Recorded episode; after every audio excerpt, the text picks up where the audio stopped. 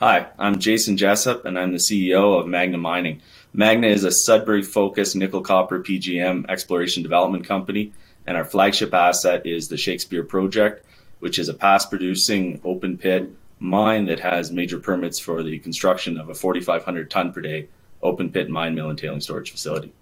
Well, it was your flagship. It might may no may, may no longer be the case. Um, you're out there buying stuff up. So, what can you tell us about the new deal? We're extremely excited about uh, announcing the signing of the definitive agreement to acquire Lonmin Canada and the Denison project. You know, since the inception of Magna, we've really wanted to create a hub and spoke production model.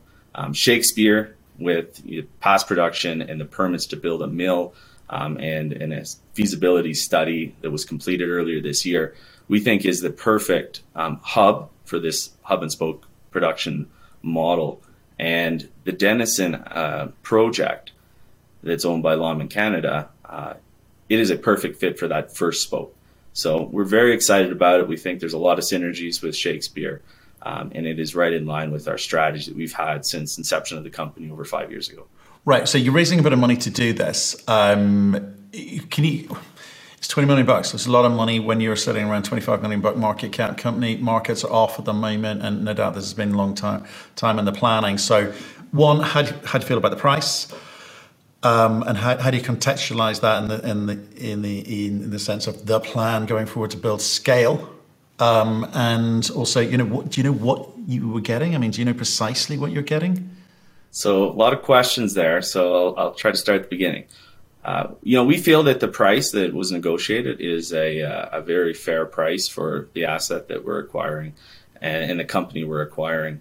Um, we've done a lot of due diligence. This this deal has taken us uh, over a year from the start of getting into the data room, you know, looking through the data, um, doing the work, negotiating the deal, and, and, getting a definitive agreement signed. So a lot of work done on it, um, and you know, we brought in a lot of experts to to look at various uh, technical due diligence, and so we do feel, you know, we're, we're quite confident and we know in what we're getting. Um, with that, and as part of the the closing and approvals from the TSXV, um, we will need to um, release a 43101 compliant technical report. Um, so that will be uh, hopefully approved very shortly, and then we'll release that. Um, so with that, I think it'll be quite evident of uh, of what we are buying and, and sort of the significance in what it could, um, you know, potentially uh, improve and, and combine with Shakespeare to create a, a much bigger um, combined nickel company in Sudbury. Right. So th- we're talking about an up- updated resource, updated 43101 here, are we? This would be for the Denison acquisition or for the Lonmin acquisition. So Denison project that we're acquiring, um, it had some historical resources, um, and this will be a an updated resource that's compliant. It takes in the 90,000 um, meters of drilling that was completed by Lonmin Canada um, since about 2005. Um, as well as the historic drilling from when Inco was operating the mine um, previous to closing in 2002. Right. Okay. So, and are you are you going up? You're talking about an updated resource, an updated four three one one and one. But what can you tell us about this historic data? What what, what did you see? Because twenty million bucks, which is like you know almost hundred percent of your market cap today, that's a that's a big bet you're making there. So, what's it based on? Yeah, so my experience in Sudbury um, was with Inco originally, and then I worked for FNX Mining for six years. And for those um, listening that aren't familiar, FNX Mining had acquired uh, five past producing operations from Inco, very similar to the Denison project, or as it was referred to with Inco, the Crean Hill mine. Um, so with that, you know, I, I, understand these old Inco mines, what was mined, what wasn't, um, and how to to move them forward into towards a you know production. So we had a very good basis of understanding not just the geology, but just the context of Sudbury and these old mine restarts. With that in mind, as I, I just mentioned, um, there was 90,000 meters of historic um, drilling done by Lonmin, as well as a lot of work done by by Inco. So we had a, a huge data set to go through. Um, it took some time, but we did our internal resource modeling as part of our due diligence, and, and some of that's what's going to feed into this uh, resource that will be coming out on on Denison in the next hopefully few weeks. Um, so we do we did see a lot of value there.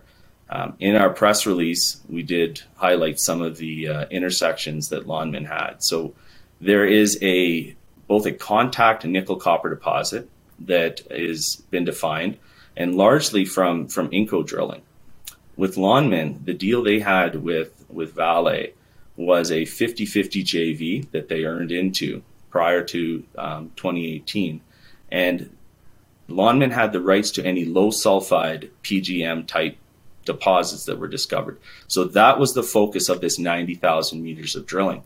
Um, in 2018, both Vale and Lonmin decided this wasn't the best type of arrangement, and there was a, uh, some negotiating done, and then Lonmin acquired 100% interest for all the metals at the Denison project. And but since then, there has been no drilling. So there's a lot of opportunity to expand on the nickel copper mineralization. But what Lonmin was very successful in doing is highlighting um, a couple keel zones that are start at the contact where the nickel copper mineralization is, and then go back into the footwall. And these keel zones are very high grade in, in precious metals based on the intersections that, that we've seen. And, you know, some of these have um, lengths of 20, 30 meters, um, sometimes up to uh, 40 meters at grades anywhere from 5 grams platinum, palladium plus gold up to more than 15 grams platinum, palladium plus gold with copper and nickel byproducts.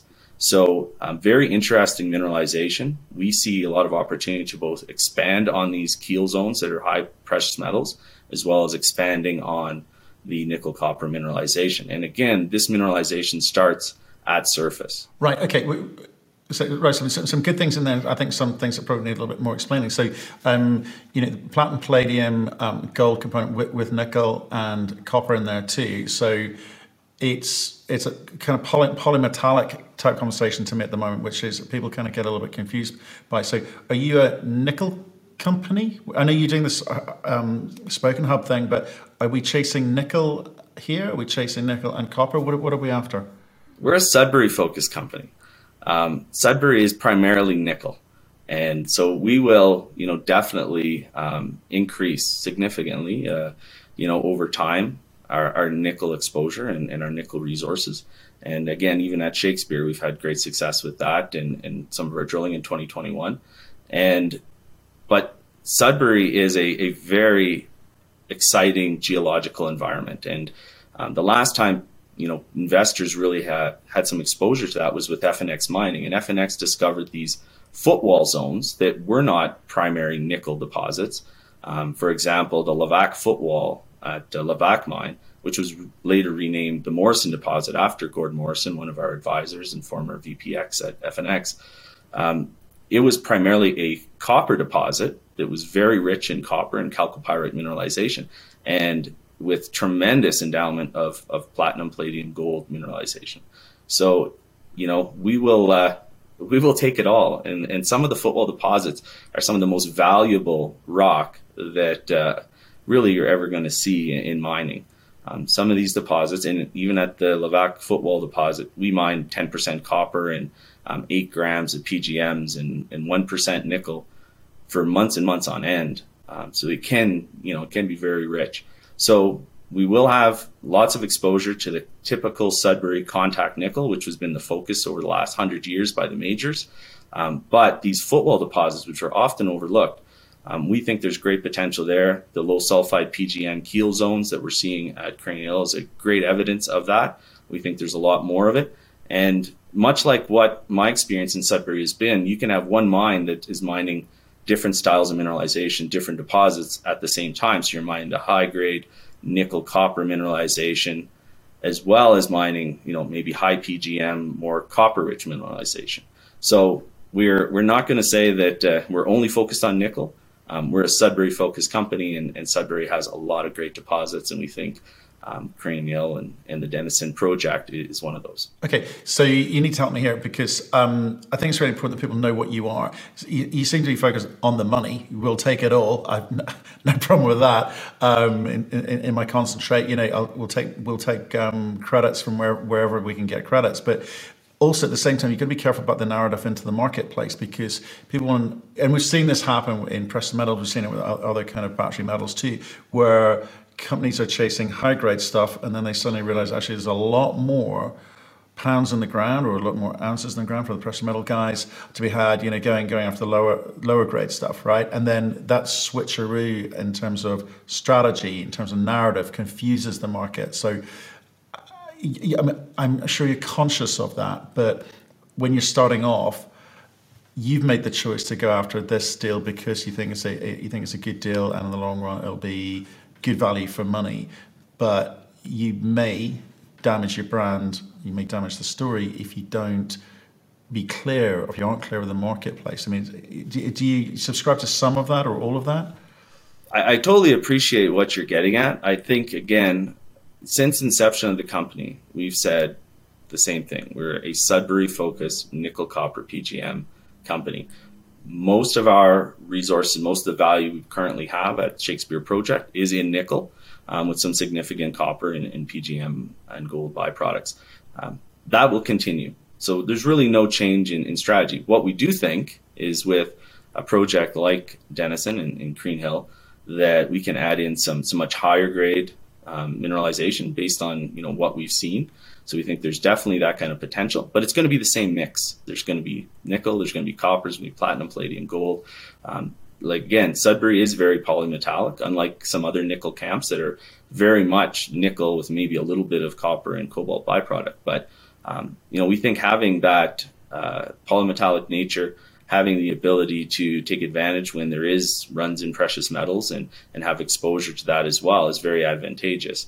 And, you know, I've seen that in the past, and I think it is a, a benefit for, for our company and for our shareholders. Right. So, Sudbury based company, are, are you an exploration company then? I know this has produced in the past the project has produced in the past, but are you still an exploration company trying to put piece together a picture of how you could take advantage of the mill permit at some point, or is there some desire to actually get some revenue flowing uh, sooner rather than later?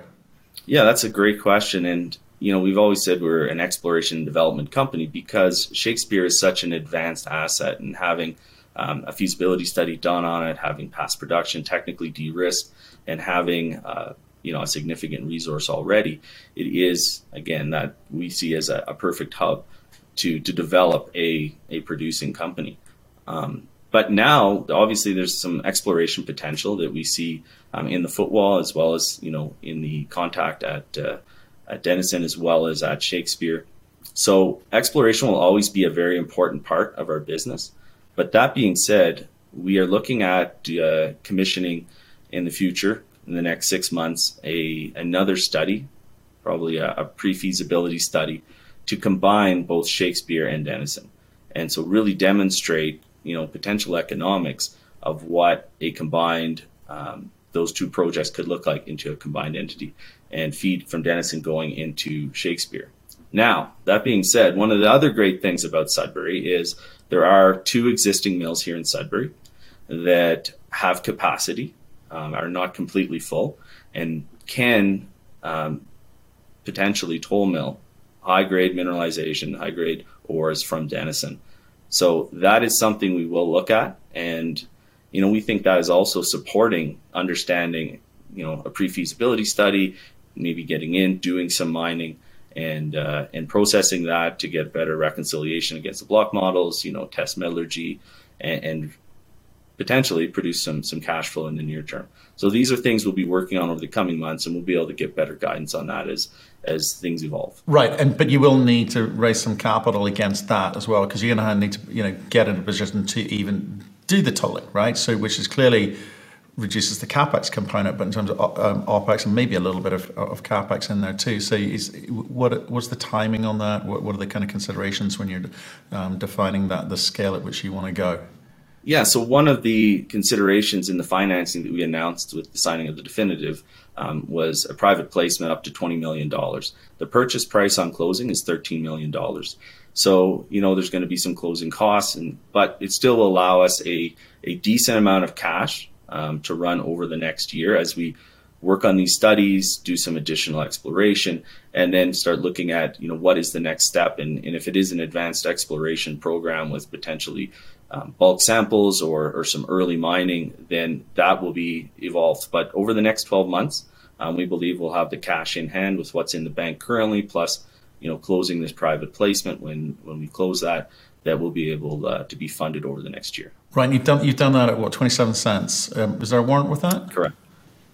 Yeah, it's twenty seven cent unit with a uh, half warrant at uh, 40 and a half cents for three years. Right, so uh, 35 bucks today, because you, you, you, you saw a little uh, bump there when you made the announcement as well. Um, that, that kind of looks okay, uh, not too expensive, and it's not at a discount, so that, that's kind of good news. Um, I've got to ask about one of your uh, shareholders, uh, Mitsui. How do they feel about all of this, and do they get to partake uh, in any way? So the MOU that we announced with Mitsui, um, it was on the Shakespeare well, it was actually at the asset level for Shakespeare only. So now we are continuing to discuss how does this potentially um, impact Mitsui and, and how can they potentially participate and, and what that looks like. So there's there's quite a bit of work to do to to put some values around it, and you know we're in discussions with them on that. So it will take a little bit of time for them to fully understand and for us to um, come to some kind of agreement or conclusion on on that. But it is uh, they're obviously very excited. A company the size of Mitsui is only interested in a company like Magna because they see this growth potential and, you know potential even for further consolidation in the Sudbury camp. Right, and so they, they currently have an option of going up to twenty five percent from from memory from our conversation at the beginning of the year. But what what does it look like? I guess it looks like give us some more money and you can get involved. But um, what have they brought to the Shakespeare project today? Because they obviously there was some money allocated to drilling and advancing that project. Have, have they got what they out of what they wanted or expected out of Shakespeare yet? Because uh, I guess it's only been six months since we spoke. Yeah, so their evaluation on Shakespeare and their due diligence is largely around the feasibility study that released earlier this year, um, as well as looking at you know potential upside and expansion and, and future um, increases from that.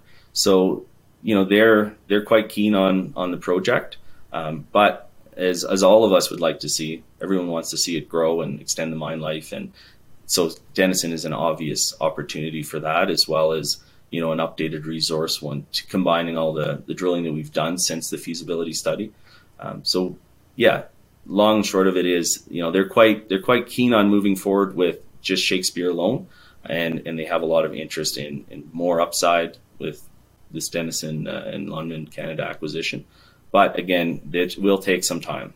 And if they if they did decide to go forward, would would there be an expectation that they'd have to drop some more money in at asset level uh, on the new project? Yeah, that that's a possibility, and you know this is what we're discussing whether it's increasing exposure through Ursa Major, which is the subsidiary company that holds Shakespeare, and having potential Denison ore being toll milled through there, and then they benefit from the toll milling. There's there's a lot of moving parts that we're discussing and, and what might work best. But again, there's still we need to focus on just getting this acquisition closed, and then uh, you know we can have more fulsome conversations what a bigger picture would look like. But for right now, at the moment, you know we're still with the MOU, and, and that's where it's at.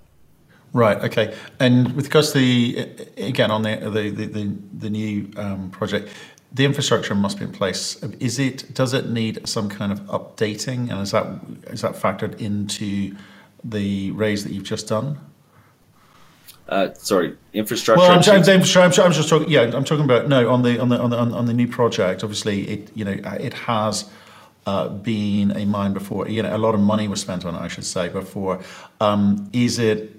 Does it need some updating, upgrading uh, to allow any kind of trucking, for instance, to, to happen if when you get to that point?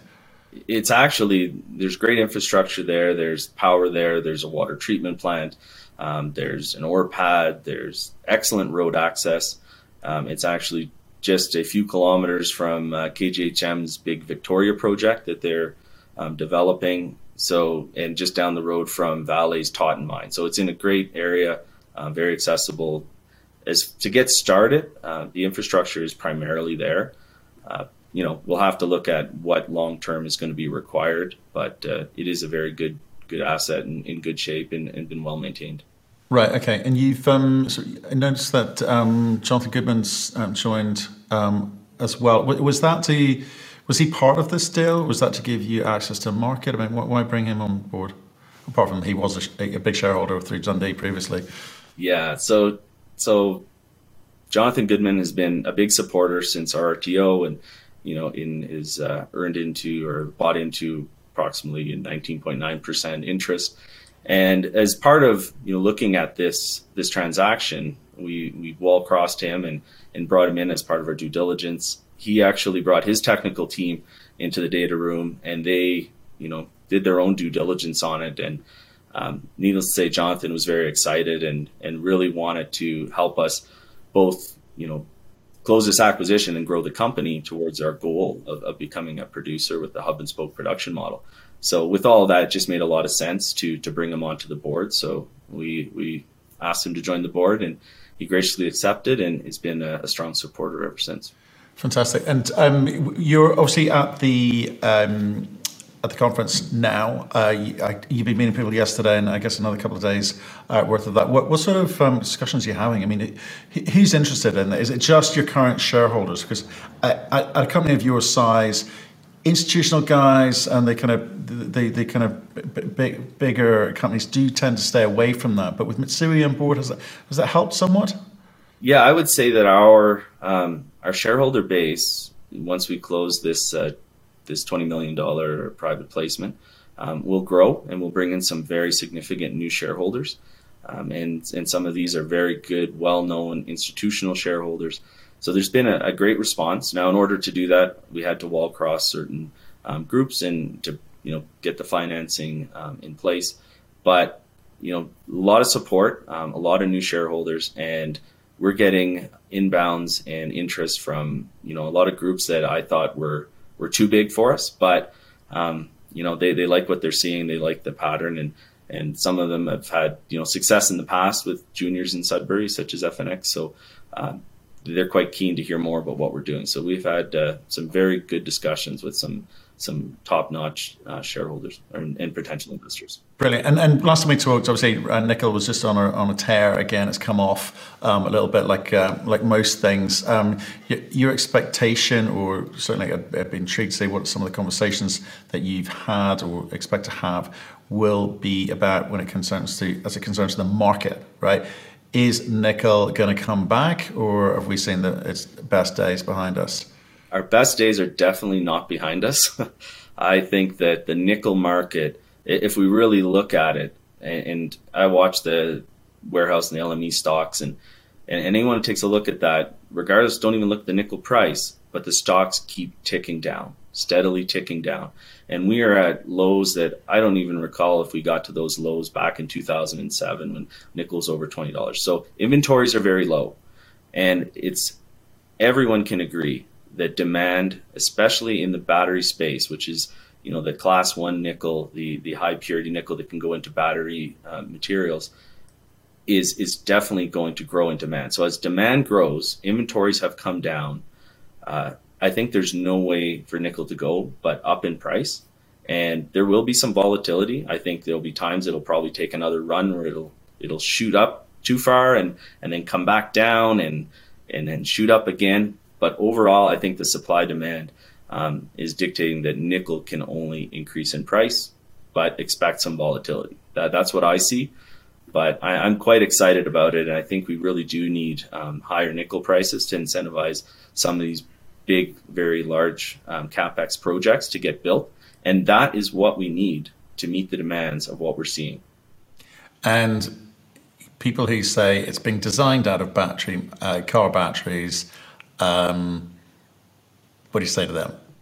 I don't think so. I, I, I, you know, there will be some opportunities for other chemistries, but I think the big automobile manufacturers have set a path forward that they are going to be using, you know, high nickel content batteries, and maybe in 10 years there'll be a different chemistry that'll be adopted, but it's not going to be in the next four to five years. That is for sure. Um, so I do see nickel being dominant, and one of the big, big hurdles that um, we need for EV adoption is is this range anxiety people need to see the ranges increase, and the best way to do that is putting more nickel in batteries. So I, I'm a strong believer that we're going to see this this high nickel content chemistry um, over the next 10 years being the dominant chemistry, and, and, and that's going to drive a lot of demand for nickel. Jason, look, I know you've got a busy day ahead of you, so I'm going to let you go. Come back on when you've um, settled your discussions with the TSX over the uh, resource numbers. Um, we all want a sense of how big this thing could be, and um, uh, we eagerly look forward to speaking to you soon. Thank you very much, sir. Thanks a lot, Matt. Hope to speak to you in a few weeks. Take care.